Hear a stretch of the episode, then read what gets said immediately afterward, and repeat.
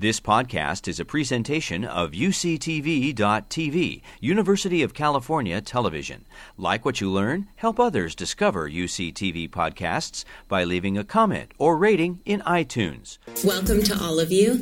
I wanted to introduce our first speaker, Dr. Garcia.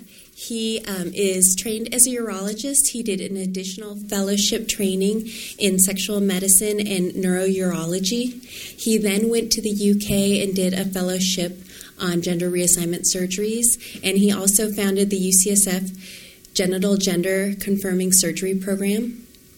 He recently received um, an R01, which is an NIH funding grant. So he's been doing a lot of really interesting research in sexual health, focused on male sexual health. So, welcome. Thank you so much. Thank you, Dr. Lager. It's an honor for me to be here. Um, so I want to thank Dr. Lager and the the, uh, the faculty and, and, course organizers for the invitation. Um, um, my talk is going to be on sexual health for men, women, and couples. It's going to be uh, sexual health for people. So men, women, you know, there's a little section there on couples, and then also um, uh, including transgender people. It's a, it's a patient population of great interest uh, to me. And um, I think, let, let, me discuss my disclosures. I, these are companies I consult uh, with and do research and such with. Um, no disclosures are in conflict with what I'm going to talk about today. But I, I, think the theme of my, I was thinking about what theme I should describe my talk, uh, you know, uh, as having, and I think it's the commonality of, um, of, of, you know, factors that go into sexual health and maintaining it and restoring it after treatment and with aging. Um, uh, you know, for many people, not for everyone in, in this world, but for most people, I, sh- I would say it's a fundamental, uh, you know, element of, of life quality. Um, and you know the challenges that people face uh, in recovery after treatment and in, with aging and after surgery uh, are there's a commonality to these and a theme. So rather than talk about all these different groups separately, I'm going to talk about them separately, but I, I want to emphasize sort of at the beginning of the talk to to look out for sort of thematic uh, points. Um, and then I think there's commonality certainly to the strategies uh, we're going to cover as well. Um, early in my, not even just career in my in college, you know, one of the things, the biggest influ- a big influence on me, uh, I majored in psychology, was this concept of the biopsychosocial model, uh, which was sort of uh, first described by George Engel in the late 70s in the journal Science. And the point it makes is very simple: is that people exist in two continuums, a physical continuum, you know, we're, we're made of, you know, a nervous system, muscle system, bone, you know, m- separate muscles, cells, organelles, etc., t- to the sort of subatomic, and then you know a social model. Uh, you know, we exist as individuals. Many of us have partners. Uh, we have a family, a community. We live in a culture, in a society, etc. Um, with policies and, and all of that. And you know, I think it's important to kind of remember both when it comes to health that, and you know, some of the studies that he described were cardiovascular health. Outcomes are driven by both continuums, not just the physical. And I think that, uh, with respect to, you know, one of the things I love about sexual medicine is that it's it's it's like surgery. It's very organic, but it's also very interpersonal, and you know, it it, it can veer off into sort of the dimensions of other disciplines of medicine like psychiatry and stuff, where we have to kind of think beyond the body and you know what we can see and feel, but but things at home, dynamics at home and among people, and this and that. So I, I think it's a it's a good it's a good sort of cornerstone to looking at this talk um, or this area of health, let's say. So talking about it for men and for women and men, uh, sexual health, uh, and again I'm uh, talking about it, you know, about sexual health in recovery after various treatments, let's say cancer uh, and surgeries, uh, and also aging. Aging is not a disease by any means, but it's it's sort of a, a, a something that we all go through in life. Uh, that's for sure. Uh, as, as, some people, you know, go through therapy or illness and have to recover from that. Uh, aging is is is a part of life, but it also affects sexual health. So I include that in in sort of this catch-all you know, uh, who, who, are we kind of addressing with these uh, with these uh, the things we're going to talk about. So you know, for people that have undergone treatment, the uh, the psychological effects of cancer, uh, treatments, menopause, andropause, etc., uh, are, are, you know there, there are many. Fear and stress can decrease and in some cases amplify libido after, particularly after sort of sudden life events like diagnosis and uh, and treatment. Uh, the organic effects are also uh, many, um, you know, associated with cancer and, and, treatments, neuropathy, pain, altered or decreased sensation, tissue changes for people that undergo radiotherapy uh, and sometimes chemotherapy, uh, compliance, um, the, the, compliance of our tissues, lubrication, uh, and then hormonal changes, which, as we all know, affect sort of our mind and our, our disposition and interest in sex, but can also, you know, affect us in other ways physically, hot flashes, uh, tiredness, etc. And I use the term andropause. It's a bit of a newer term, but refers to hypogonadism when men, some men with age, their testosterone levels go down, similar to, uh, to, to menopause for women. Uh, uh, you know, decre- natural decreases in hormones with ages, and also for people that have to take supplementation, where the supplementation is is irregular and their hormone levels fluctuate. Age is a big factor. You know, the onset of, of uh, uh, of menses can be affected by treatments, uh, and the symptoms uh, can improve after you know hormone uh, regulated processes like like menstruation or hormone replacement are, are adjusted and, and accounted for and realigned. Um, menopause and andropause can be earlier uh, after radiation or chemotherapy or other treatments. Um, and uh, you know, sort of aging-related hormone factors can compound effects of treatments uh, on tissues. Again, the compliance of tissue, uh, you know, its readiness to bleed, decreased sensation, libido, etc. And certainly, radiation chemotherapy can cause a lot of physical uh, issues as well as as we've already touched on: tenderness, bleeding, pain, neuropathy, and such. Um, and I think it's very important to tell people for those, uh, you know, those of us in the audience who are not, uh, of you that are not physicians, uh, that you know, I tell people, my patients, you have to bring these issues up with whoever's treating you, so it's on their radar. And if they can't help you, they can send you to someone that can to kind of close the loop. Some things can happen in silence, and, and it's it's not good for you, the patient, or or for physicians because we want to help people as sort of wholly as possible and there has to be this dialogue. Similarly, I think physicians need to bring this up. We, as, a, as urologists or radiation oncologists, etc., provide all these treatments that affect patients in profound, different ways outside of our, our domain, cancer treatment. But we have to account for, for these effects and, and sort of, you know, introduce sexual health into the dialogue with during treatment so that these issues get raised. Um, the perception of sexuality and sexual function after cancer is this is a lesson that we see a lot in medicine. Function after something is to a great extent driven by how well something functions before treatment. So sexuality, sexual function, the ease with which people you know, sort of operate in these domains in their life is driven a lot by, by their perceptions and, and, and how they function before everything happens. Um, um, so, you know, challenges, treatment related challenges to one's own sexuality could include not feeling sexual, decreased libido. Uh, that includes libido, but is not limited to that. It's a lot of it is sort of self perception. Um, people with earlier, you know, life uh, sexual traumas. Um, can you know these things can kind of come out at different points in life, uh, and particularly when people aren't feeling sexual or they're already their self-esteem and other things combine. Other things can sort of bubble up to the surface and become issues. Poor self-esteem, certainly, negative body image. Um, you know. A lot of literature and studies about you know how U.S. or in Western societies, many girls and women have sort of negative body, self body images early on in life, feeling undesirable, um, being single or partnered. Uh, I say some women, but some men too uh, externalize their sexuality to their partners, uh, and this is a challenge when they're single, uh, and certainly when they're going through sort of difficult life events uh, where their partners may not be as present. Um, difficulty feeling pleasure, uh, and difficulty achieving orgasm with sex. These are things that I think all of us at some point may may sort of cross paths with or feel, and uh, they, they can be uh, sort of amplified after treatment. Um, with respect to management in a general sense, um, you know, I, I, tell patients that despite disease and treatment, it is still possible to think and feel sexual and achieve orgasm uh, via the five senses. Um, does everyone remember what the five senses are? I had to Google these.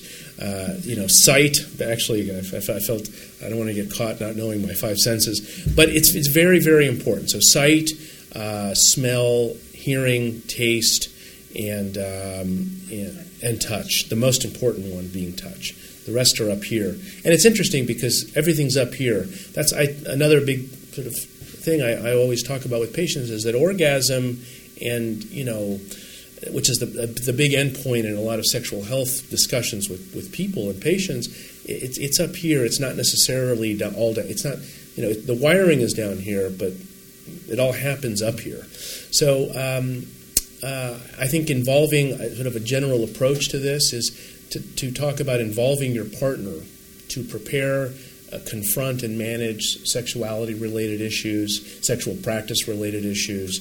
Um, counseling may or may not have a role for some people, but I think you have to have an, people have to have an open mind to it.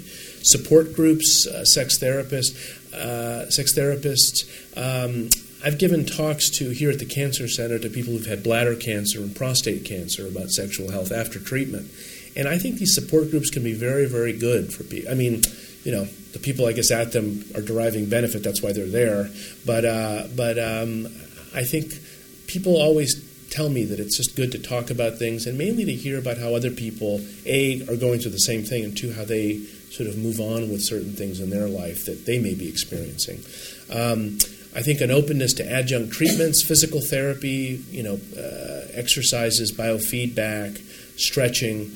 Um, the next one I think is extremely important an openness to use of adjunct aids, sexual devices, uh, lubricants, dilators, vibrators. Getting back to the five senses and, and orgasm being kind of up here. I, I tell people, you know, if you think about if orgasm exists up here, you can look at your body as sort of wiring. And you know, our genitals is sort of the quickest way to achieve an orgasm and that may be what we're used to. But after treatment with radiation or prostate surgery, other things where you know you may not have the function that you once had, remember there are lots of other erogenous zones that we're born with. And if you look around in society, some people move, you know, move, go a long way using those and derive a lot of pleasure and benefit from that. And maybe you in your life you haven't sort of done that, but keep an open mind to. Uh, to, to other ways to, to, other ways to kind of to, to, get up here with your activity. Um, so uh, alternative means of stimulation, exploiting the five senses. Uh, and then there are med- medical therapies. Uh, PDE5 inhibitors, for those of you that don't know, are it's a class of drugs like Viagra, Levitra, and Cialis for men that that help that, that are permissive to erections that promote them uh, or facilitate them, I should say. Drugs like pentoxifylline, which I'll talk in a minute about, that uh, helps with tissue healing and nerve healing and recovery, including especially for sensation. Um, uh, sexual function uh, can be approached as a couples or solo approaches. Um, again, this, this concept of sensate focusing involving the five senses. Um, here they are again. Um, and again, as I just mentioned, I encourage people to explore alternative sensory pathways to, to orgasm. Um, Self stimulation versus stimulation by a partner is something to bring up. You know, people undergo these treatments a little, you know, on average, a little bit later in life, middle age or beyond. And by then, we're all very set in our, our ways in terms of sexual practices, et cetera, et cetera. And those are, that's a hard habit, you know, hard patterns to break out of. So, um, you know, people have different thoughts about self stimulation or being stimulated by your partner you know, you know, in different ways. So a lot of this is just, I think, you know, we as physicians and, and with patients, we have to both bring it up, both talk about it, and, and cover it. Um, uh, exploring new positions during sex is another sort of obvious touch point on this. And then another thing is, you know, delaying and amplifying orgasm. There's a lot of, you know, in the last few years, I do surgical device design and stuff, and uh, you know, I pay I pay attention to certain things. I, I go to a you know a, a, store here in the city that has a chain of stores that sell sexual devices. I have to buy things for my patients, uh, some of the transgender surgery, and I see a lot of the devices out there. And what you know, uh, in, in, particular, Good Vibrations. It's a fantastic chain of stores. They're very educated there, and they have a sexologist that works there and stuff. And they say that in just the last two three years uh, in our society, you know, there's like the, the taboo of sexual devices has been broken, and there are sexual devices for men, for women, and it's sort of not a kind of a it doesn't have the sort of smut factor that it did you know uh, you know in a different generation. And there are devices um, kegel exercises things that you know women can insert into themselves to practice with it give biofeedback um, all sorts of novel things that you'd never even think of that, uh, that, that, that seem to that work for people so i encourage my patients to you know, go to places like that and just look around. They have a staff. That, I'm not promoting them. I have no relationship with them, but a place there or a place like that that has a staff that's engaging and, and well educated and can talk about things and answer questions. And I tell people, I suggest to people that they go with their their partner. Um, uh, Dr. You know, my my chair, Dr. Carroll and I developed a, an app, a smartphone app uh, that's uh, called Kegel Nation. That's free and uh, it helps let lets people time keep track of how long they contract and relax during a Kegel exercise. And in it, it's it's it's on iTunes. In it, you know, I talk about you know that that Kegel exercises. There's a lot. There's literature to suggest that they improve. They can be used to delay orgasm for men, and also I think amplify uh, orgasm for women. Um, and and I think that learning how to control your muscles, it's something akin to tantric you know exercises that I, will confess I don't know that much about, but I do know some many sex therapists cover that. Uh, and there, when you look kind of look into it, aside from the historical stuff, it's from the Far East and this and that. It's a lot of it is breath holding, muscle relaxation, and I think body control and being in tune with your body. And that I think is the theme that a lot of sex therapists will say is spot on. You have to be more in tune with your body and be open to different ways of being in tune with your body. Here's the app. Um, it's called Kegel Nation. Uh, you can find it on the. It's free. Uh, find it on iTunes. It's on the in the UCSF store. The other thing is pentoxifylline. Uh, you know, in in my initial area of urology, men's se- sexual health, we treat a lot of penile curvature disease, and uh, there's a lot of literature that shows that this drug helps. Uh, and, and, and literature explaining how it helps with wound healing, improving blood flow to tissues, and restoring a nerve sensation. For about 40 plus years, it's been given to diabetics with neuropathy, numbness in their feet, and it just helps restore. It promotes microvasculature to, to nerves, and it helps you know restore sensation. So we use it in urology with great success in a lot of things. Uh, we after prostatectomy here at UCSF, part of our you know men's sexual health rehab regimen is pentoxifylline. We've done a lot of animal studies that show that it works and how it works. And uh, it's an excellent thing. And I think, particularly for people that have, have undergone radiation uh, and have numbness issues and sort of tight, hard tissue that's been changed by treatment, it's very helpful. And if you look in the literature in PubMed, this is actually, this slide is now about a year old. There are many, many, many, many, many randomized controlled clinical trials uh, with pentoxifylline.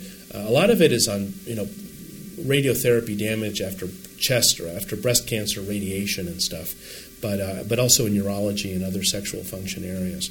So let me switch gears a little bit and talk about uh, some treatments specific to men. Um, so, specifically with erectile dysfunction. The definition of erectile dysfunction is the inability to achieve or, get, to achieve or maintain an erection sufficient for satisfactory sexual performance. And I think the oper- uh, uh, one of the operative words in this definition is satisfactory. It's a relative term. And in a lot of sexual health, things are relative. Uh, but. Um, uh, but, but that also begs the question in the dialogue with a physician that we have to talk about well, what do people what do they what do they define as satisfactory? What are their expectations with treatment? Um, because sometimes you know we have patients that whose you know understanding of things or expectations may not may not be reasonable, and it's very helpful to try to talk about that early on um, in treatment.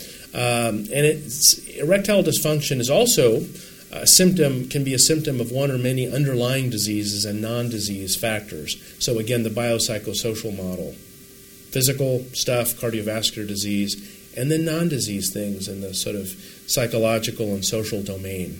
So any condition that affects uh, uh, mood, affect, uh, physical things like the, the, the, nerves that govern erection, our arteries, uh, smooth muscle, the tunica, which is you know a tendinous, uh, it's a connective tissue in the penis, uh, can affect erectile function. Maintenance of an erection is important, but again, as I just mentioned, satisfaction is subjective, and sexual performance is multifactorial. Not least of which with your with whoever your partner is and their function and their expectations and their rhythms, but uh, but other things as well. Um, Psychogenic erectile dysfunction is another type of erectile dysfunction. It's, it's really a minority. It, it's, the, it's less common, but it's the persistent inability to achieve or maintain erection satisfactory for sexual performance due uh, predominantly or exclusively to psychological or interpersonal factors. Um, so that's one type of erectile dysfunction. The other is organic impotence. So it's not psychogenic, it's due to physical issues. Uh, again, due to things at the top of the slide. Um, psychogenic ED, you know, includes performance anxiety, which is a factor for a lot of people that have had treatment and are kind of getting back into things or you know haven't been sexually active for a long time and later in life they have a, a new partner and that that's not an uncommon thing we encounter uh, as urologists. I think it's important to understand that current function to, to understand a patient's current function as it relates to past function um, you know, a, life is a continuum. Uh, our sexual function is best when we're young and you know, roughly at puberty, and uh, you know, by the time we're very, very, very old, we, we all kind of get it that it, it declines. So it has to decline. It follows that it has to decline at some point along between puberty and old age, extreme old age. Um, so, you know, there are subtle life related changes that aren't necessarily a function of disease, but just it's part of the way sexual function changes with, with age. Um, I think patients have to, you know, should, should give a clear description of the problem. We try to elicit this. Are the problems due to erection related issues or premature ejaculation? As we know, premature ejaculation for a man, after ejaculation, the, the, you know, there's a, a, a refractory period, and the, the, penis doesn't become erect; it gets flaccid, and, uh, and and we have to discuss, you know, make sure to tease all this out in our encounters. There are health factors um, uh, to understand diabetes and such. I'll get to those in a minute. Social issues: um, is there a partner? Is the partner supportive? Uh, GGG is good, giving, and game, a term term coined by uh, Dan Savage uh, who's a national sex co- uh, column columnist, and uh, but it's you know he talks about this this concept of you know we should all be uh, with good uh, sort of a, a, fulfilling sexual life. We should be good, giving, and game with our partners. We should be involved, open minded, and flexible, just like with a lot of things in life. And uh, so those are again issues. Uh, you know, do pay, do people come to the table to, for help with preconceived notions to dispel. A common one I see is you know taboos about self-stimulation. You know, for a lot of treatments, I encourage patients to self-stimulate so they don't, you know, they can kind of get a better sense if the medicine's working or not. It helps people avoid an embarrassing situation with a partner. But then people have issues with self-stimulation, with masturbation, and so these are things that we have to talk about in our encounters and try to find a way to move forward. Um, uh, you know, together. And then, of course, the expectations that people bring to the table. Uh, male erectile dysfunction uh, or erectile dysfunction, uh, you know, is is is uh, as I mentioned earlier, it's a continuum. A sexual function exists on a continuum of aging. So before a, before age 40, it's quite uncommon. But as people age, it gets more and more common, and not unsurpri- not surprisingly, uh, with with greater age, it's more common and it affects a lot of people. Um, and as I said earlier, psychogenic erectile dysfunction is much less common. The more common uh, type is what we call organic impotence. Uh, there's also neurogenic impotence, so a man that goes to surgery, let's say prostatectomy, with great sexual erectile function, and, and afterwards has a significant and steep decline uh, or a sudden decline, that's you know neurogenic and it's treatment related and um, uh, yeah. So risk factors, you know, there's a, there's a saying that it's been shown that erectile dysfunction is one of the earliest harbingers of cardiovascular disease. So for that reason, the heart, cardiovascular, the penis is the window to the heart. It's one of the earliest signs of cardiovascular disease. And the biggest culprits are diabetes, diabetes mellitus, that's DM, smoking, and then just general heart disease, multifactorial, high cholesterol, etc., familial or genetic issues. And then there are other factors like uh, surgery, you know, prostatectomy, bladder, rectal surgery, um, and other things, chemo and radiotherapy, medications that, uh, that, that, people can be on for cardiovascular disease can also cause um, erectile dysfunction, also uh, some. Um, you know, drugs for depression and anxiety, uh, you know, psychiatric drugs, uh, trauma, the obvious things, and then hormonal problems. Um, diabetes doubles the risk of erectile dysfunction in people. So I, I, never fail, I mean, I never stop emphasizing to people of all the things we can talk about today, the things that, the, the intervention that's most going to prolong your life is stopping smoking if you're a smoker and getting better control of your diabetes because your diabetes will get you every which way, including sexual function, but other, even things that I'm not going to treat you for. I'm a urologist, but eyesight, uh, other things, you know, so it's a big thing. Uh, treat um, cardiac disease, even if it's treated, significantly increases risk for erectile dysfunction, and high blood pressure, even treated, increases it. Um, modifiable risk factors are drug abuse, including alcohol, cigarettes, marijuana. Um, as I'll mention in a second, marijuana affects our hormonal axis and can lower testosterone, which will affect uh, sex, uh, erectile function in men. Um, Symptom measurements, in, indices, I'm not going to go through this in too much detail, but um, basically in urology we have questionnaires that we don't, we don't treat based on these numbers, but they're a good way of bringing to the forefront issues that people may have. So there are questions on five domains. Erectile function is only one of them, orgasmic function, sexual desire, intercourse satisfaction, and then overall satisfaction. Um, uh, and then there are other questionnaires that focus more on erectile function and stuff like that. But I think it highlights the fact that there are many domains to sexual function, not just erections. Limitations, you know, all inventories rely on self assessment, so people have to be honest and consistent with them. I mean, think about them when they fill them out.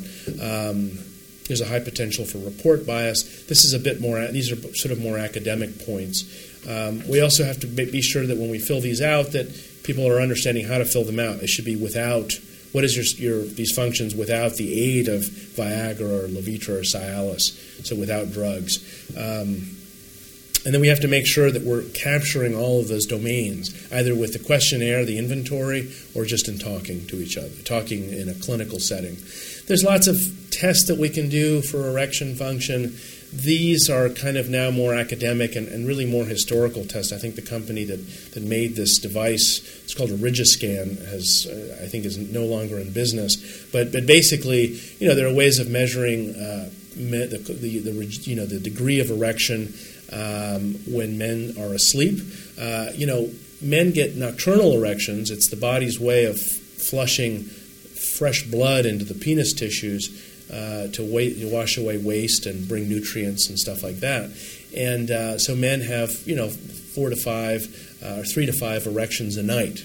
Uh, they wake often wake up with erections, and that's one of the things that we see go down with age or with erect, with organic impotence. Men will, you ask them, and men will say, "Actually, I don't really wake up with morning erections anymore, or I do, but they're very, they just last a second, and they're much less rigid than when I was younger." Um, these can be anyway. T- today, it's more for academic and sort of medical legal thing, uh, medical legal issues. We don't really do this very often. There are other tests that we can do in the clinic called a combined uh, injection and stimulation test, where we inject a liquid form of an erection drug like Viagra, Levitra, Cialis. Those are pills. There are liquid forms of that we that we can inject and see if the penis is working or not. Uh, for psychogenic erectile dysfunction, if you give a man an, an, injection and he gets a great rigid erection in clinic, it's it's you know it's a way of diagnosing and also reassuring people that the problem is not this; it's something else that governs this. Um, so that's how we in urology, just to give you some information and a sense of how we approach these things. Um, there are some pitfalls when people are extremely anxious. Even these drugs won't work because anxiety literally short circuits erections. So a man, when he's very anxious or in a state of fear, like fight or flight kind of thing, cannot get an erection. Uh, because sort of physiologically, nerves firing release chemicals that sort of shut that activity down. Mother Nature figured, you know, if you're fighting for your life, an erection is not something you really need at that time. so, so, uh, and here's a picture that sort of, you know, this is anatomy and physiology. The two nerve, nervous nerve systems that govern erections: the sympathetic, uh, and here are some of the you know T11 to L2, um, and then the parasympathetic nerve uh, system.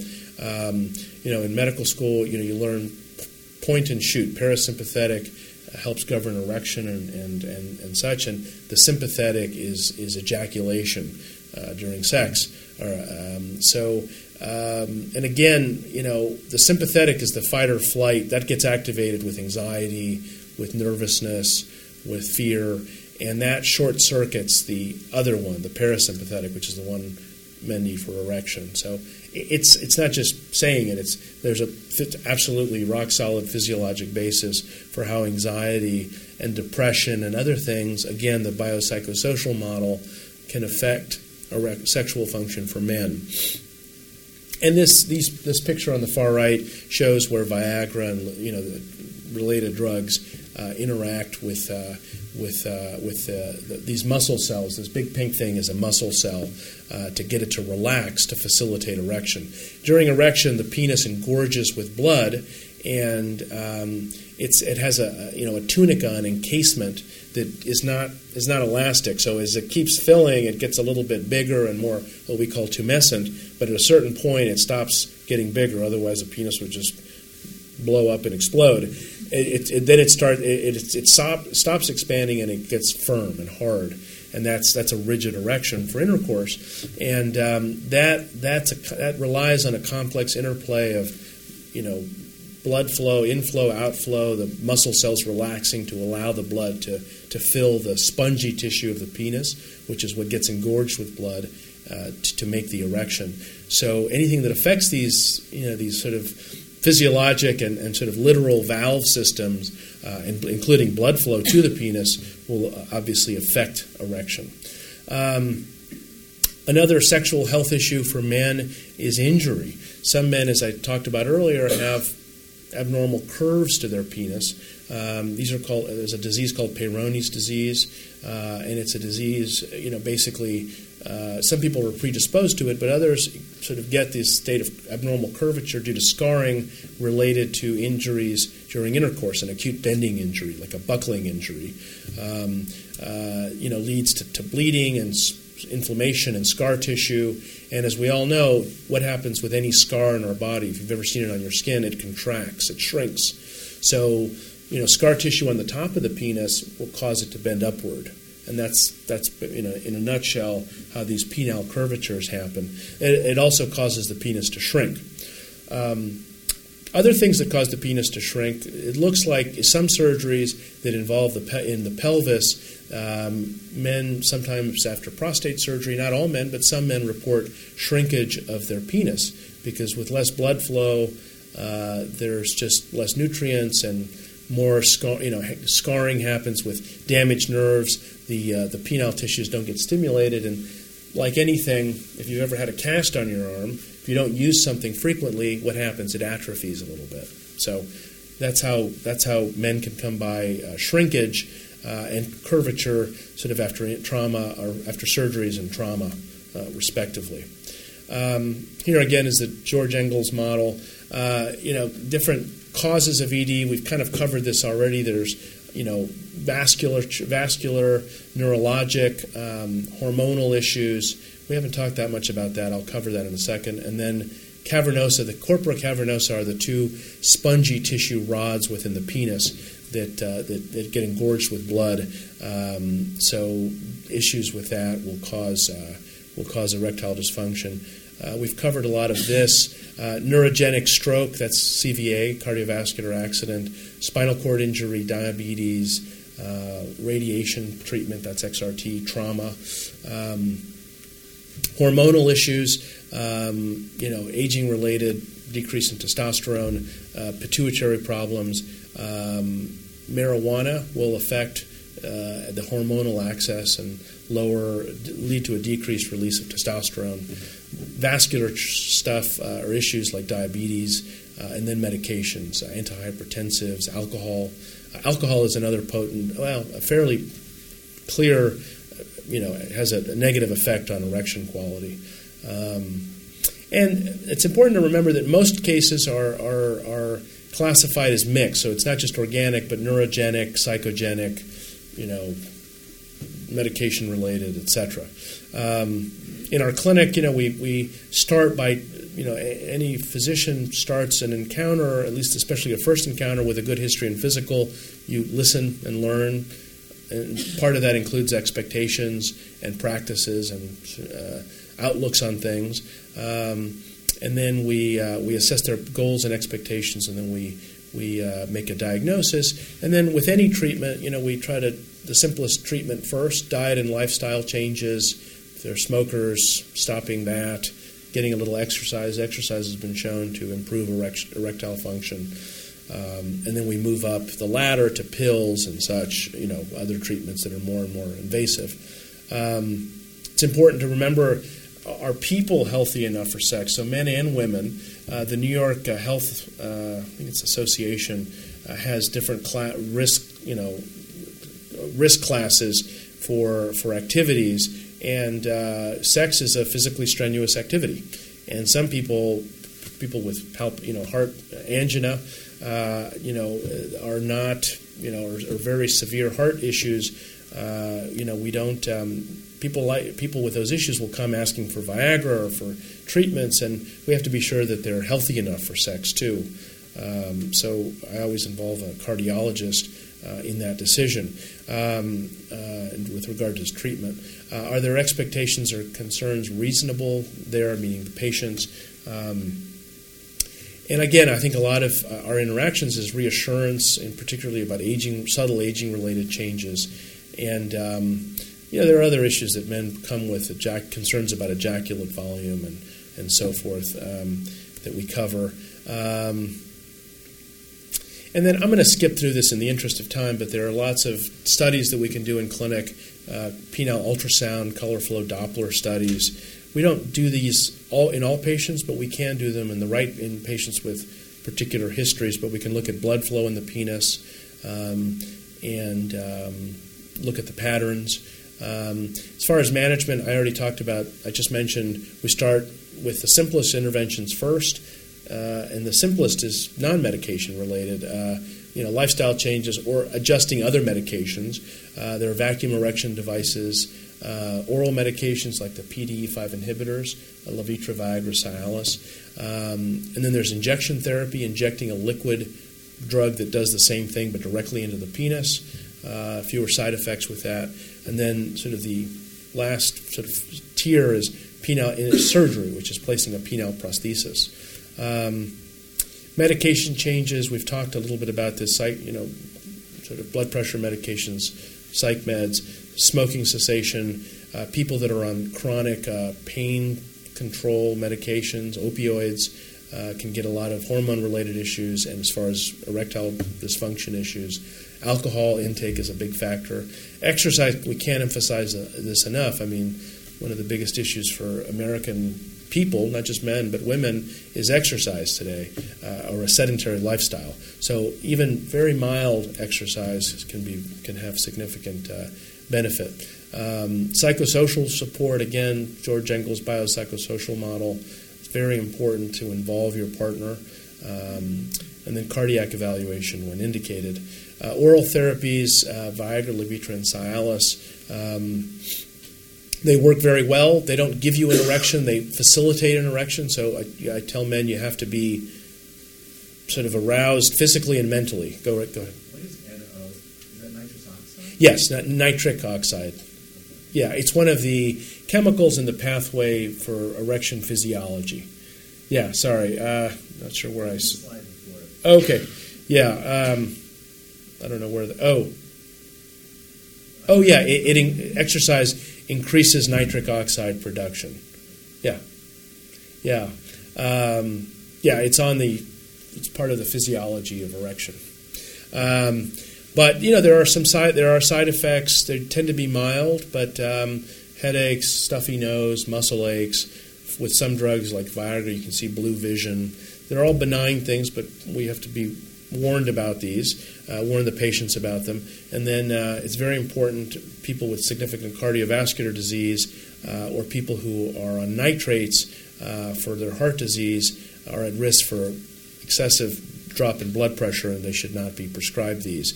Um, there are PDE5 inhibitor receptors in the tissues of the penis.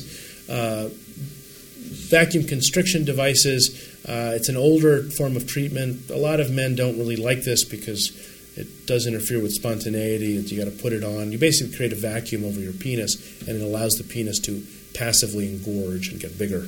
Um, but you have to. The man has to wear a rubber band at the base to keep the blood there, and it doesn't lead to especially rigid erections. Um, there are other therapies that can be, the medication can be put into the urethra. Um, the limitation with these is that about for a third of men, it, it causes se- severe burning in the urethra. So some patients uh, get that and don't really like to continue with that. The next sort of tier of treatment is uh, penile injection. We call it intracavernosal injection. We inject liquid um, chemicals that basically have the same functions as the PDE5 inhibitors um, or other drugs on that picture I showed uh, that you know lead to this cascade of effects that result in a rigid erection. Um, as awful as the combination of, of needles and a, a, penis sound, especially for men, uh, most of them find it a very satisfactory and relatively painless treatment. Uh, and and uh, it, it, gives better. We can control the dose uh, over a wider range than with pills, so it's uh, it's it's got great benefits to men. Has to be done correctly, so they should be done with a urologist at the beginning. Um, penile prosthesis is sort of, as I said, the last tier of treatment. It's implanting something into the penis that either is already hard and stays hard, or uh, an inflatable device that gets hard and goes back to being soft uh, when the, when the man is not having inter- trying to have intercourse. Uh, it does disadvantages are that it requires a surgery, but um, um, there's good durability and significant satisfaction with these surgeries for men. Um, there's two types. There's the rigid kind, which I mentioned, two malleable cylinders. They're always hard, but you, they can be bent. And when you have two, uh, and the penis is straightened out, there's enough rigidity, axial rigidity, to allow penetration. And then when the man is not having sex, uh, he can sort of bend it down and sort of wear it. Uh, but he always has is, is always in a st- state of erection.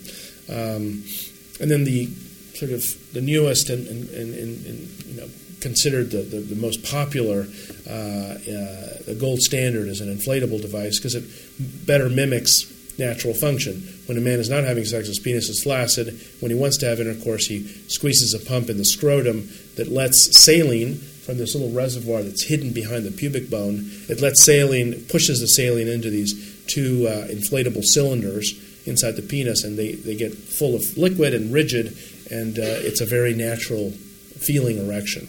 And this surgery does not interfere with sensation at all. I'm going to just switch gears one more time and talk about sexual function in transgender and gender non binary people.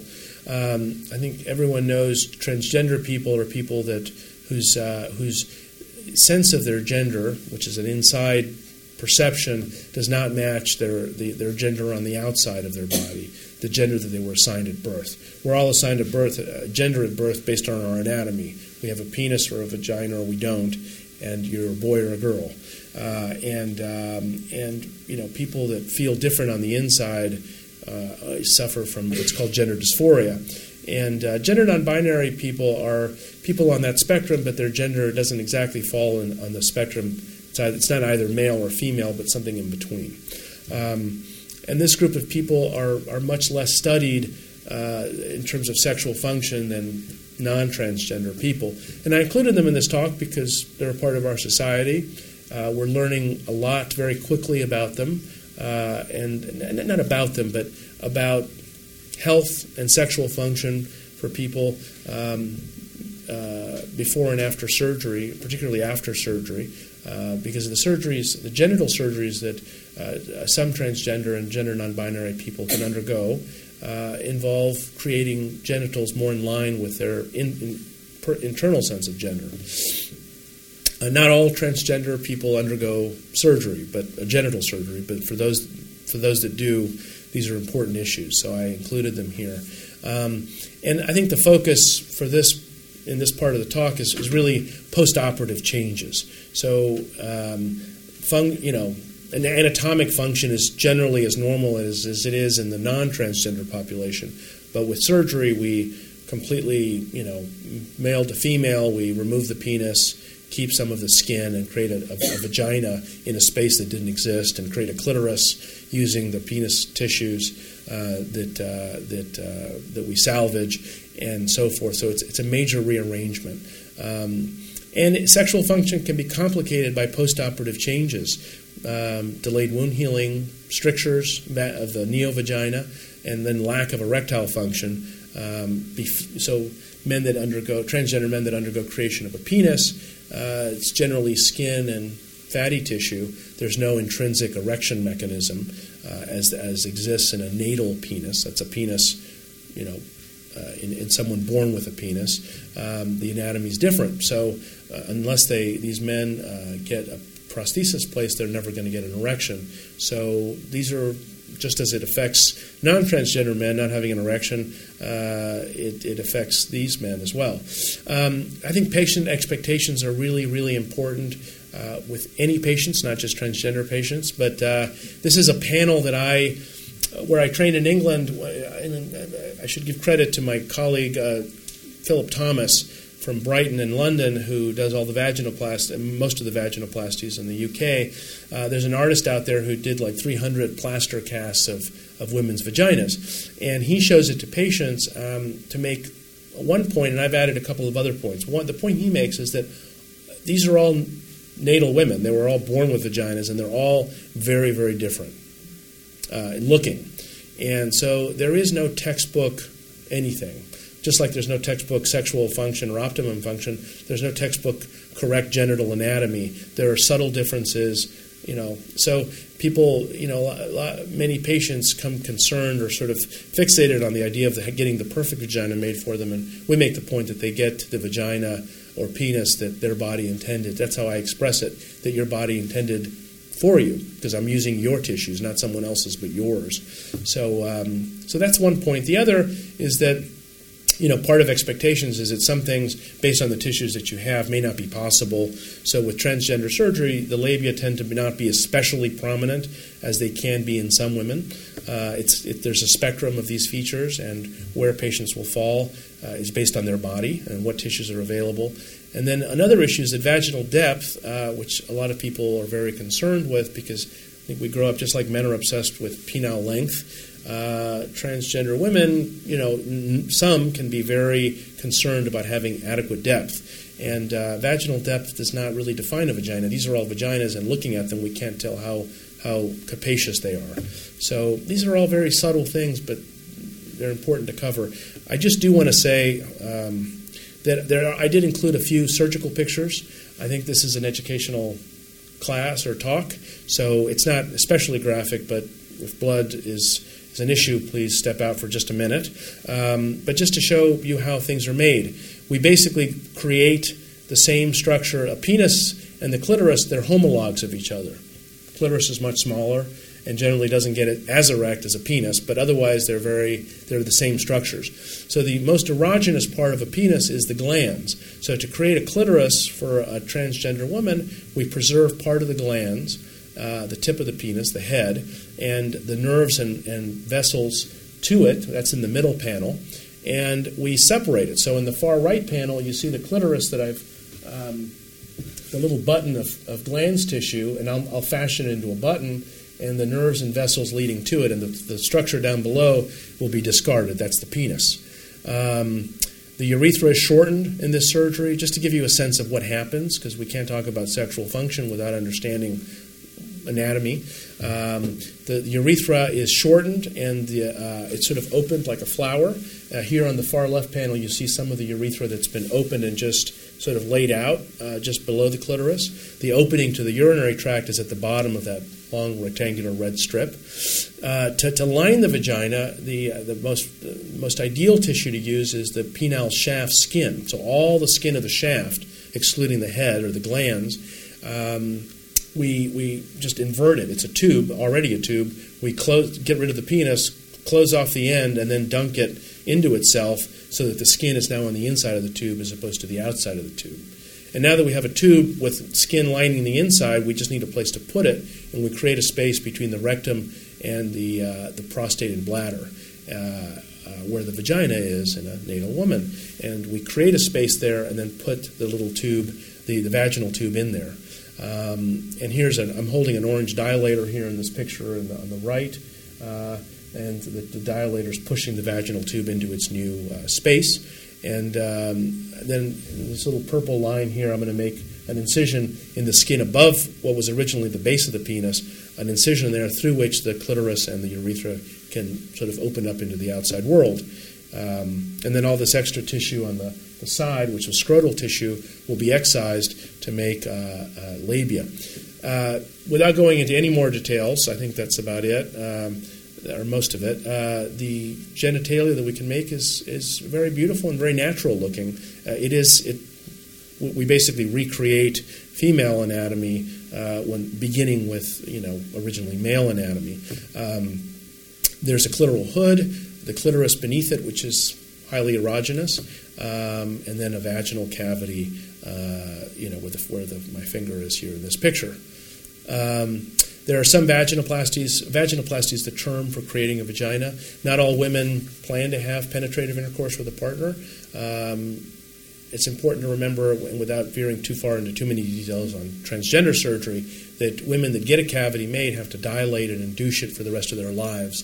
And for some people, that's burdensome, and especially if they're not going to really use it for penetrative intercourse, they'd rather uh, do away with it. Other women uh, who've had HIV and anal cancer or any, any treatment that requires radiation of the rectal area um, may not render them to be good candidates for creating a, a cavity.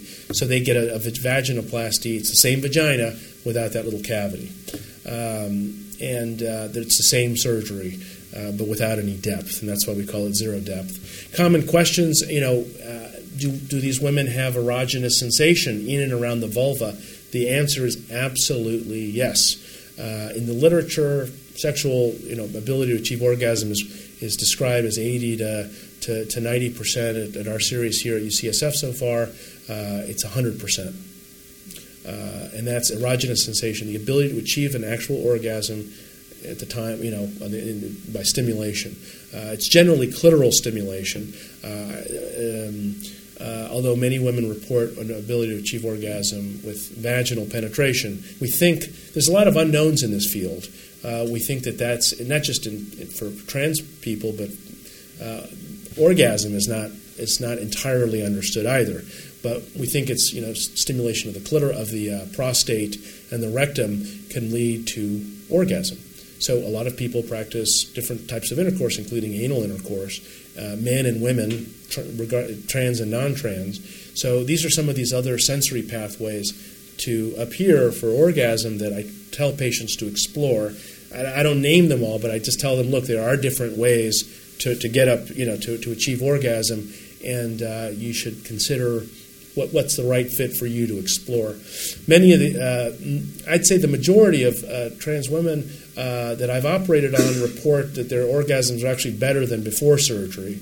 And most of them will ready, readily acknowledge the orgasm, it's about the same. It's as good, it's certainly not worse, but it, it feels better up here because it's with the body that they should have had. Um, average vaginal depth is four to five and a half inches. The average um, American, or I think it's American, erect penis is five and a half, five and three quarter inches. Um, what happens if they stop dilating? Their vagina, neovagina, will stenose, shrink, and uh, in many cases, we won't be able to rescue it, to redilate it. Uh, are these vaginas self lubricating? No. So um, it's skin that was originally uh, on the outside of the body, so it doesn't uh, have an exudate like a natal woman's vagina does with arousal. So they have to, uh, it's important to remind them they have to use lubricants. Um, and then, uh, is, what about satisfaction and regret? Satisfaction is extraordinarily high with genital gender confirming surgeries. I think mainly because of the profound impact it has on their quality, overall quality of life, not just sexual function, but it's profound. Uh, and regret is extraordinarily rare. I mean, it's anecdotal, where people, you know, people are always. Don't you ever get patients that you know wake up one day and say, "Oh, I, this is a mistake," you know? I've, I've never, I've never you know, but it has happened. People with significant mental health issues, uh, and that's why part of the pathway to surgery is it's very complicated and very patient centered. And part of it is making sure that people are ready, and there are different, you know, different things people do to get to surgery. It's beyond the scope to talk of this. It's beyond the scope of this talk to talk about all that, but there are other things. So anyway, quality of life is extremely impo- improved. Uh, female to male genital gender confirming surgery is much more complicated. Um, and just in terms of there are more stages of surgery, male to female is generally a single surgery. For female to male, where we seek to create a penis, if that's what they want, a phallus, um, and then remove the vagina and do other things, the uterus, uh, and then put a penile prosthesis. This is done over not just one surgery, but at least two to three surgeries. Um, very briefly, um, the gold standard to make a phallus, and not all men, transgender men, want a phallus, made a big one like this. Uh, there are other options I should cover. There's something called metoidioplasty where we can do some reconstructive surgery to create a small penis from the clitoris. When they're on testosterone for a long time, um, trans men, their clitorises get very masculinized and are like like a smallish penis, and uh, we can create a urethra so that they can pee from the end of that, or without a urethra, but they have something small that looks and feels like a penis to them. One limitation to that is that it doesn't get erect. The other options, we create a penis using tissue from somewhere else in the body. And the gold standard is the radial artery forearm free flap. We take skin from the arm, uh, one long segment, one segment will be for the urethra, that's the in the middle, top middle, it's a smaller rectangle, and then the bigger segment is to make the penis. Um, so it ends up being a tube within a tube. And we make the penis here and we place it just where it goes in a natal man on the body. And um, this is what it looks like after surgery. Uh, hair to cover the arm area on the arm can be taken from different parts of the body. Um, but as you can see, it we can make a very natural looking penis um, at the end of the day with this. Uh, and then with an erectile device, one that gets hard and functions like a penis. Um, there's, I don't, I don't mention it in the slide, but there's ways of achieving erogenous sensation in these penises, believe it or not, where we can take the main sensory nerve from the arm and connect it to one of the two clitoral nerves. And what I showed, I studied this when I was in England and published on it, Number one, the clitoris itself, sensation doesn't decrease when you cut one of the two clitoral nerves. And they can get erogenous sensation where they can, they can truly achieve orgasm with penetration using their penis alone. Um, uh, so what we do with the nerves um, is is very important to to restoring to, to, to, restoring erogenous sensation to the penis. The other strategy is to move the native clitoris uh, which they were born with, into the penis, into the base area, just below the skin, so that with, with penetration, the clitoris, uh, which is still highly sensate, is stimulated and they, they can achieve orgasm that way. Other sources of tissue are the thigh. Um, we do other surgeries to create this sort of head like appearance or glans like appearance to the penis. Um, and then we use penile prosthetics to achieve a state of erection. Um, I'm just about done here. Um, common questions for these men for for people that have undergone this surgery, uh, can they achieve orgasm with the phallus? Yes, um, depending on the type of surgery they had and whether we do these nerve anastomoses. Um, and it's even better again where we bury the clitoris in the shaft. Um, does not moving the clitoris does not reduce its sensation. And these patients, I didn't mention it here, but these patients, like the trans women, will say because I asked them specifically, is the quality of your orgasm, how, how would you compare it now after you've had all this surgery to an orgasm that you may have had before you ever had any of these surgeries? And they will say it's better now. And most of them have the insight to say it's, it's, it feels probably just as good. It's certainly not worse, but just as good. But it, it's just it's more meaningful and it feels better to me because it's with the body that I'm, you know, I, I think I always needed to have. Uh, satisfaction, again, like with the other surgeries, is extremely high, and regret anecdotal.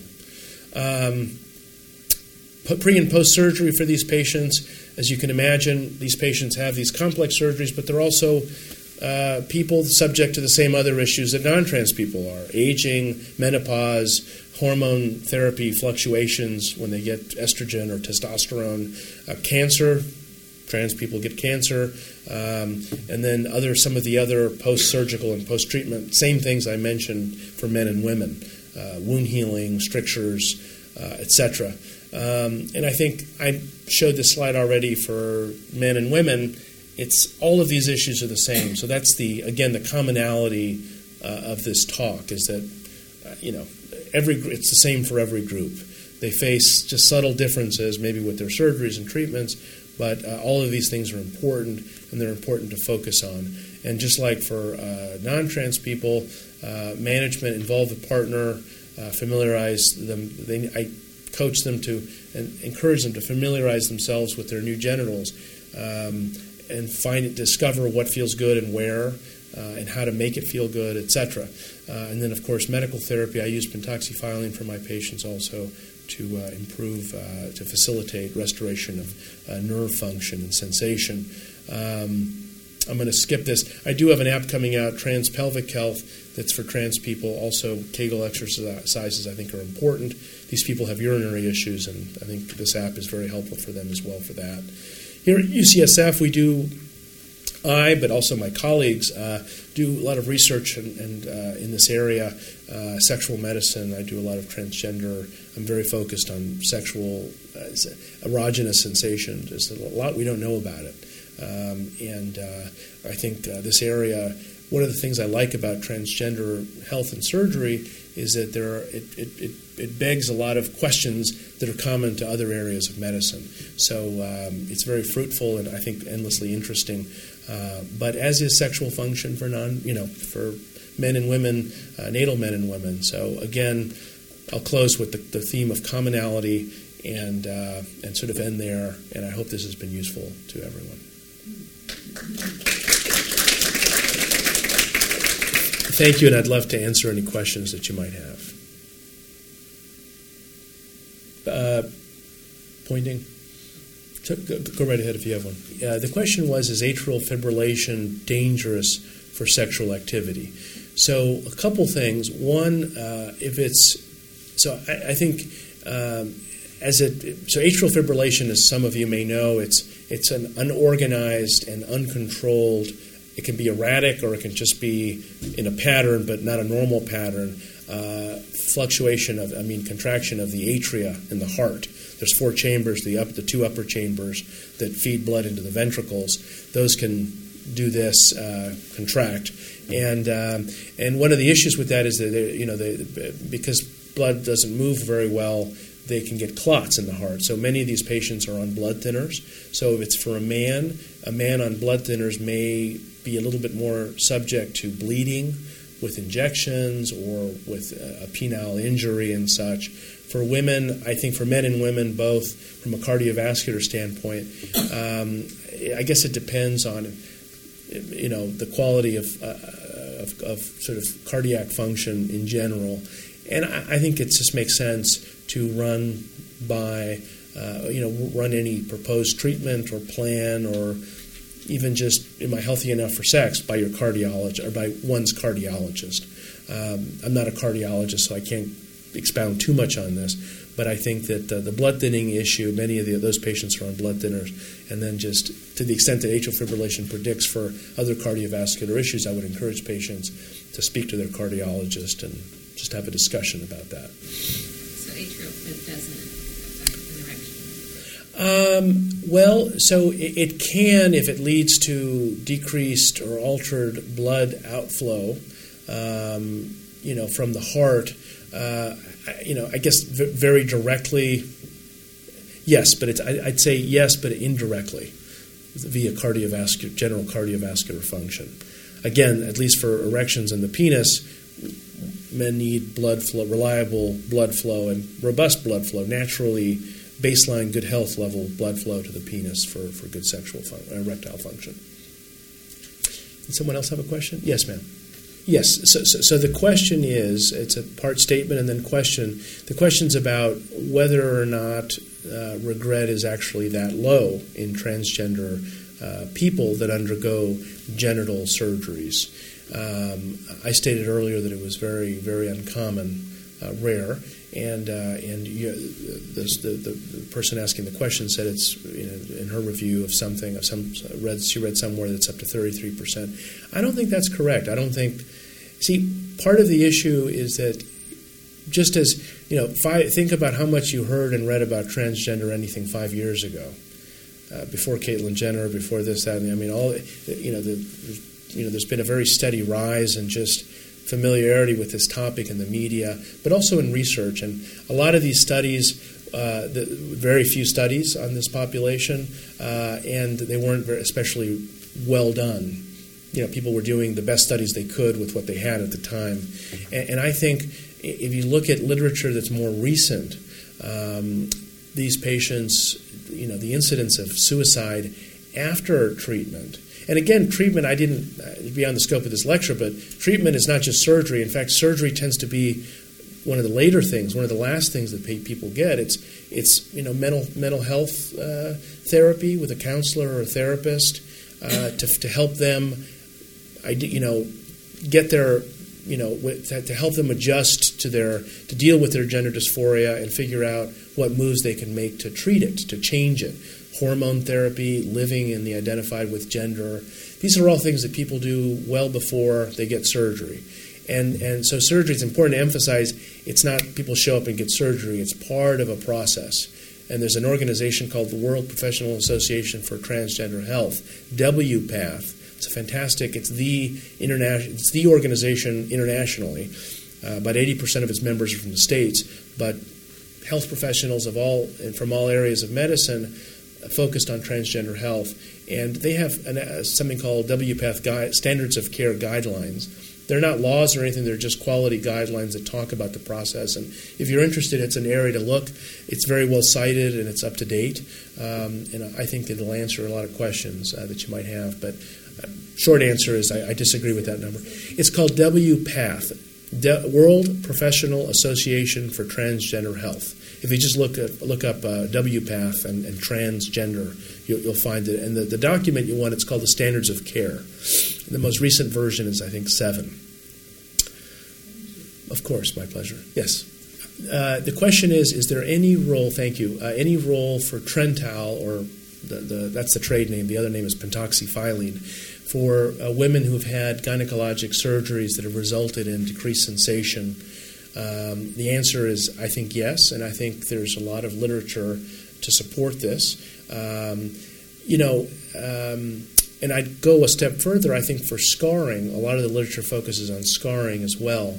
Um, you know, there may not be a paper on the exact surgery and the exact issue that X, Y, or Z person had, but you know, in our field, you know, you, we understand that when something works for something there's a good chance it'll work for something else, and maybe it's a gyneco- your gynecologist that may want to explore that. Uh, and, and, and, and so forth. Well, one of the things we found about this drug is that it's, it's uh, you know, it has a very minimal side effect profile. The worst side effect is, is uh, stomach upset, so people take it with food. Uh, the only slightly annoying thing is it has to be taken about three times a day. Um, but uh, but it, we have found, I mean, it's given routinely by people not in my field for diabetic uh, neuropathy of the feet. So it, you know, if it helps for sensation for that, why wouldn't it help for something else? Um, you know, with radiation, you know, the blood vessels to nerves go, nerve function decreases. We think not because of blood vessels to the nerves get damaged by the radiation, so the nerve suffers, and nerve in part gives sensation. So we have found it very helpful. We've shown in our lab that with animal models, um, in a dose dependent curve where we damage the erectile nerve in rats that uh, with increasing doses of, of or Trental, nerve um, function is, is uh, I mean, erectile function is restored. So I think it's very likely to be beneficial, but it's, it's a, I'm commenting on an area that I'm not, I don't have particular expertise in, so I would, my suggestion would be to talk about with your gynecologist. But to look in the literature too and see what you find. Yeah. Another question from anybody? Yes, sir. So the, the question is uh, how does the treatment of psychogenic uh, uh, erectile dysfunction work? Is that correct? Okay. So you stated that in, as a urologist, I don't treat it. In fact, we do treat it. Uh, we treat anybody with erectile dysfunction. What I was trying to delineate in that talk, that part of the talk is that people come with erectile dysfunction due to physical issues, what we call organic impotence, uh, and then psychogenic, which is non non physical related. The typical psychogenic erectile dysfunction patient will be, let's say, a young man who started having becoming sexually active a little later in life and uh, is a little embarrassed about it and hasn't had any partners and you know is sort of moving towards having intercourse with a partner and is very anxious about it and has maybe preconceived notions about what he should or should be should not be doing or achieving the size of his penis. It's like a million things that people we all get self-conscious about. Uh, so that's kind of a typical extreme example. But uh, no, we, we treat anybody with erectile dysfunction. And as I said, um, kind of at the beginning of the lecture, the uh, the cornerstone of this treatment is uh, is um, is is talking to the pe- person, and understanding what their issues are and what their expectations are, and specifically what the problem is. So, for someone with psychogenic erectile dysfunction, who, first of all, they don't come in saying I have psychogenic erectile dysfunction. They come in saying I have erect, I you know, I have problems achieving an erection. But so that's a diagnosis that I or my colleagues would make. One of the questions is, do you have morning erections? And I'll say, oh, great. Well, that suggests that things seem to be working, and you know, can you achieve an, or- an erection when you're masturbating? Oh, yeah, no problem. So, and then you start talking about it, you say, well, if you can achieve it while masturbating, if you can achieve it, you know, while, while you're asleep, chances are, my sense is that you may not have a problem down here.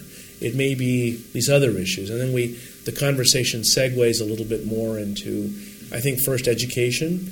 You know, I explain that, look, a lot of things will short circuit your ability to have an orgasm, uh, to, to, enough with the orgasm, uh, short circuit your ability to have an erection, uh, and these are the factors. And these are things that strategies that I think help other people. Talking with your partner, you know, involving uh, you know her or him into the into the sexual event, you know, sexual activity, and say, look, you have to, you know, be honest with your partner and say, look, I'm a little nervous, I haven't done, you know, X, Y, or Z. So, again, I think it starts with listening and then getting a better sense of what the issues are, and then we can kind of tailor, you know, as a physician, uh, our approach to it, and then communicating that to them so that they understand it. Yeah, my pleasure. We have time, so I would love any other questions that you may have about anything. Uh, I covered a lot of material, so. Anyone else? So let me repeat the question. Uh, how common is so? So the, the question was, you know, Caitlyn Jenner and Chastity Bono, relatively new presence in the, in, in the media. Um, how common now that we're talking about this a lot more? How common is it? Um, I think it's it's much more common than we think. Um, the other part of the question, part two, was before I forget, is h- how much suffering. I mean, or you were sort of trying to get at, you know, how hard is it to be transgender? Maybe. Uh, and how hard to find uh, treatment. People who will treat you. Yeah. So, so the to get at the first part. Um, we don't have, as I said earlier, the studies in this po- for this population have historically been very limited, very small, not good quality. Not that people weren't trying to do a good job, but you know there, there wasn't a lot of data out there to, to make studies with and to do studies, uh, and people were not out. So it's hard to do a study when people don't come to your clinic or respond to an ad in the paper. To, you know what I mean? It, it was a very closeted community because society was so disapproving of it and so ostracizing of it. Um, you know, in one of my slides for other talks on, on this, I have you know incidence and prevalence studies for trans you know uh, um, being transgender, transgenderism for the last 20 years, and every successive study cites a higher and higher incidence, which tells you that over time, when people study this, every with with time, they're finding out the numbers are actually bigger and bigger and bigger and bigger, and that trend is not because the studies are necessarily better, but people are coming out more and they're just being accounted for more. Um, the best, you know, the most recent study was a part of a state census study from Massachusetts that found that 0.5%, so half a percent of the population responded to identifying as transgender. In that study, they didn't break it down between transgender male, man or a woman or gender non-binary, but just transgender. So half a percent, that's, that's a lot. I mean, in this country, the estimates are it's, it's, a, it's, a, it's a lot of people. In England and other places where they offer the surgery, and they have been for years, every year they get more, you know, it's like doubling and triplings of requests for the surgery. It's not that it's, it's, it's not something that's happening overnight, just people are coming out of the woodwork and self identifying and, you know, seeking treatment. So it's, I think, it's, it's, I think everyone agrees it's vastly underestimated. Um, to, to speak to your second question uh, about how hard is it, and now I think the previous one of the previous questioners, this number of 33% suicide, I don't think it's it's not 33% suicide after surgery. It's before surgery. Suicide is extremely suicide attempts is sadly not uncommon among transgender people because to speak to your question, it's so hard to live. Uh, you know, imagine living, being you know, sort of li- living, uh, you know, not being able to express something as fundamental as whether we identify inside as a man or a woman. So, a point to make is that I'll just veer off from both of your questions for a second. The two terms, gender and sexuality, and they get confused a lot by people. And I think one of the things that Caitlyn did very, very nicely is that she made that point in black and white terms. She said, because someone asked, you know, do you date men or women? And she's like, look, gen- the definition of gender, it's an internal, inner sense of our, you know, who we are as, as a man or a woman or as a, you know, as a gender, you know, how, how it's an internal sense of self. Um, sexuality is about practice and about how we interact out with people with things outside of ourselves, our partners, uh, you know, that. But so they're very different things. So there are transgender people that date people of the, the same gender. Uh, of different, you know, it's it's as common and as varied as non you know, among non-transgender people. There are people that are gay, that are straight, that are bisexual, that are this, that, and the other. So they're apples and oranges, and, and I think that having to live um, without being able to express something as fundamental as this is has to be profoundly difficult, and that's why the suicide, uh, the, the rate of suicide attempt, and sadly, suicide, successful suicide, I mean, actual, you know committing suicide is, is, is, is extraordinarily high in this population. You know, one of the interesting, so I ask my patients a lot of questions. I learn a lot from them. And one of the things I ask is when, oh, so, so the term, let me just get, the third term I want to introduce you to is, if you don't know it already, is called gender dysphoria. And that's this sort of profound sense of misalignment of that your, your gender on the inside doesn't match what you see and the world sees on the outside when you look in the mirror, when you go to a swimming pool, when you take your clothes off to change somewhere or go to the beach. If you think about it, you know, we're actually, we expose ourselves as part of life very commonly. And to, to be totally out of alignment with that, where your body on the outside doesn't match inside, it just creates this, you know, this horrible, a lot of patients, you know, anxiety, depression, kind of like a white noise. Um, a lot of patients aren't sexually active until they have surgery because it's you know many many not all but report a, a distaste and sort of a, a, just a, a, very unpleasantness feel or repulsion with their genitals. It's just wrong, you know. I'm, I don't want to generalize. Not everyone feels this way, but many of the people that I've met and treated do. Um, so, you know, one of the things I ask my patients is at what was the earliest age you remember feeling gender dysphoria, that your body on the outside didn't match your body on the inside? and I'll, I'll tell you, it's, um, it's almost like a parlor trick because I have residents in the room or medical students. 90% of patients, their responses fall into two age ages age four or five. Just like clockwork. You ask them and they'll say, oh, age four, oh, age five. A few people are puberty, but it's, I'd say, less than 10%. And what's interesting about age four or five is what's your earliest memory? You know, when Oliver Sacks was sadly dying recently, you know, he, he wrote this book, Awakenings, and about memory and this and that. And one of the points I remember in one of his op ed pieces is something about how, you know, memory stops at about four or five. Meaning, when we're adults, we can remember everything up to about age four or five. And beyond that, it's, it's extremely hazy, if not just like static images. But people, we don't remember events and dialogue and, you know, moving pictures kind of thing. So what that tells me is that it's a it's a core. You know, if you remember at four or five, no, you know, kids aren't sexual being. You know what I mean? They're child sex. You know, it, it's not a sexual thing. It's a it's a core thing. So I think it's got to be. I've never experienced it. I'm not transgender, but it, it has to be. It's very moving when I talk hear my patients talk about it.